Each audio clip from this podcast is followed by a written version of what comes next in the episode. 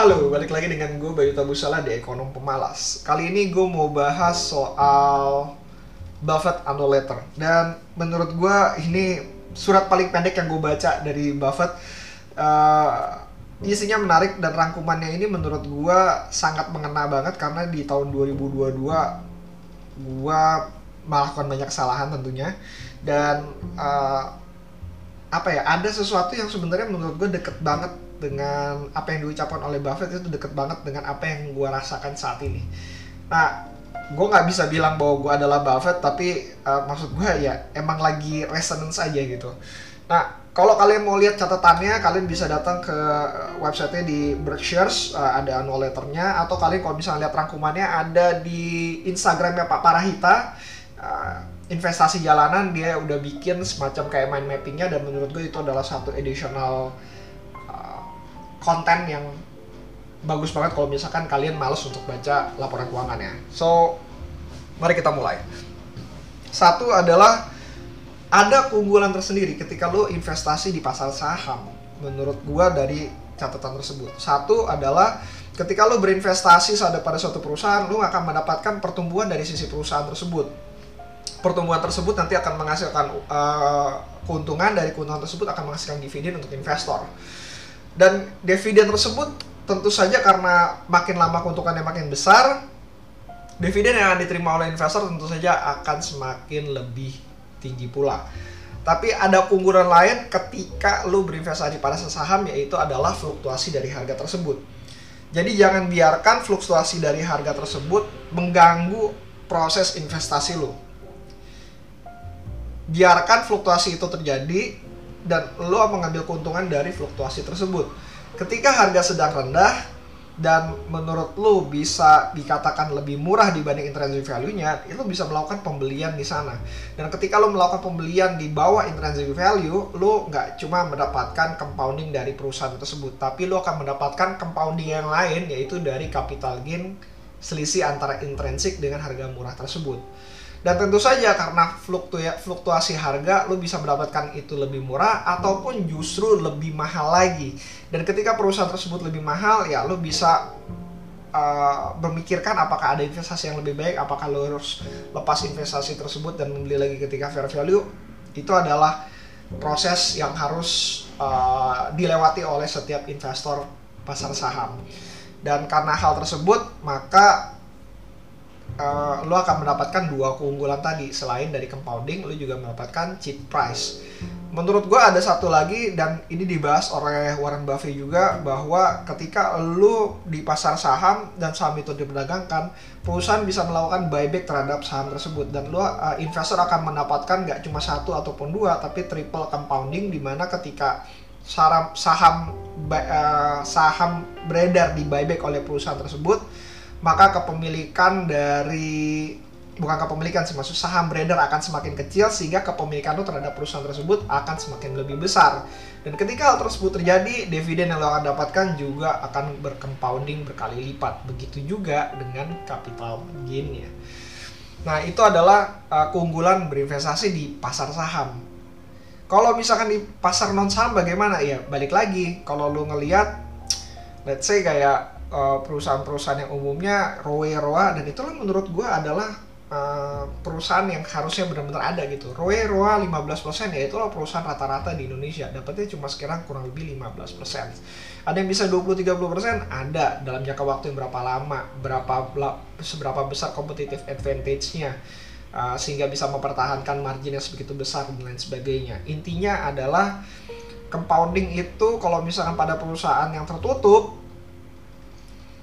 lo akan harus membeli pada harga yang ya relatively nggak mungkin murah tapi di fair price-nya itu sendiri. Kedua adalah keberuntungan. Jadi Buffett sendiri benar-benar being modest dia bilang katanya bahwa uh, keberuntungan juga bermain di pasar saham. Dia pernah berinvestasi. Gue lupa di catatannya ada bahwa dia sempat beberapa kali berinvestasi dan merasa investasinya salah dan dia harus keluar dan karena harganya uh, cukup baik dia akhirnya bisa keluar dengan uh, baik pula gitu tanpa harus menanggung kerugian yang cukup besar. Dan uh, menurut gue di sini dari sisi ini dia ngomongin tentang keberuntungan bukan pada sisi ketika lu mendapatkan harga yang murah dan akhirnya melepas pada harga yang mahal tapi keberuntungan ketika lu mengalami kesalahan tesis dalam berinvestasi dan berusaha untuk keluar dari investasi tersebut. Dalam hal ini Buffett menekankan hal tersebut sehingga bisa dikatakan bahwa apa yang dilakukan Buffett mengenai investasinya itu bukan mengenai persoalan keberuntungan tapi mengenai persoalan operasional. Bagaimana cara dia mereplikasi apa yang uh, mereplikasi investment thesis yang dia lakukan. Intinya sih seperti itu. Terus ini yang menurut gue dekat banget buat gue adalah Buffett mengatakan bahwa keputusan investasi merupakan keputusan investasi rata-rata. Jadi dia bilang investasi gue tuh sebenarnya rata-rata dan menghasilkan tiga hal. Great company which is dia menyebutkan Coca-Cola dan menyebutkan Amex ingat gue dan uh, perusahaan yang rata-rata bahkan ada perusahaan yang ketiga yaitu adalah perusahaan yang sudah tidak beroperasi lagi operasi lagi karena produknya tidak bisa bertahan ataupun bangkrut ataupun yang lainnya. Intinya menghasilkan tiga hal tersebut. Dan gue nggak ngerti apakah dia being modest atau enggak tapi menurut gue even Buffett menyatakan bahwa dirinya tuh nggak lebih baik dibanding kebanyakan orang. Yang yang dia lakukan adalah rata-rata kebanyakan orang ini berdasarkan annual reportnya dia.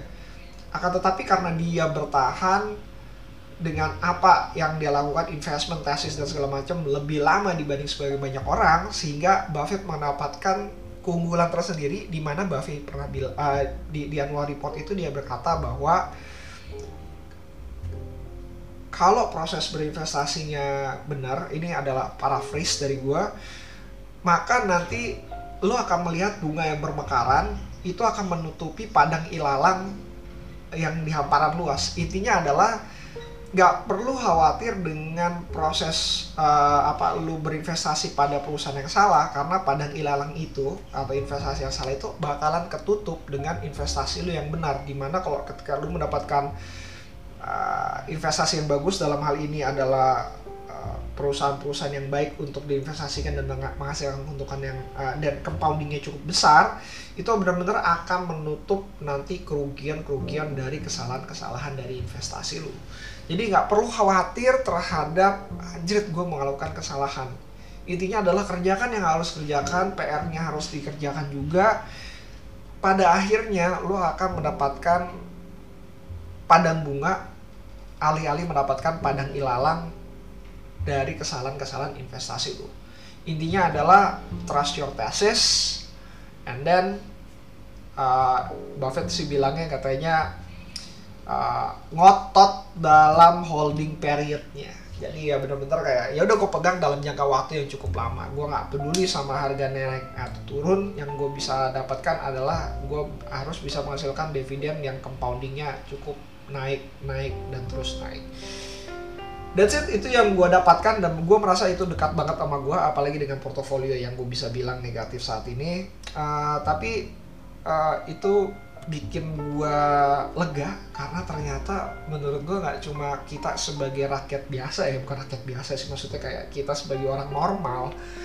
Buffett sendiri mengatakan bahwa dia itu bahkan bukan extraordinary people. Dia mengatakan bahwa dia adalah orang rata-rata. Dan dari hasil yang rata-rata tersebut dengan cara dan proses mental yang benar, lo akan menghasilkan hasil yang cukup luar biasa. Dan uh, eh, gue tutup dengan kata-kata yang menurut gue kayak magic of the magic of habit ketika lo benar-benar ngelakuin secara terus-menerus dan konsisten, lo akan menemukan in the end hasil yang benar-benar luar biasa dan bahkan bisa uh, bikin lu uh, amazed terhadap apa yang bisa lo lakukan juga. Intinya sih ada di sana.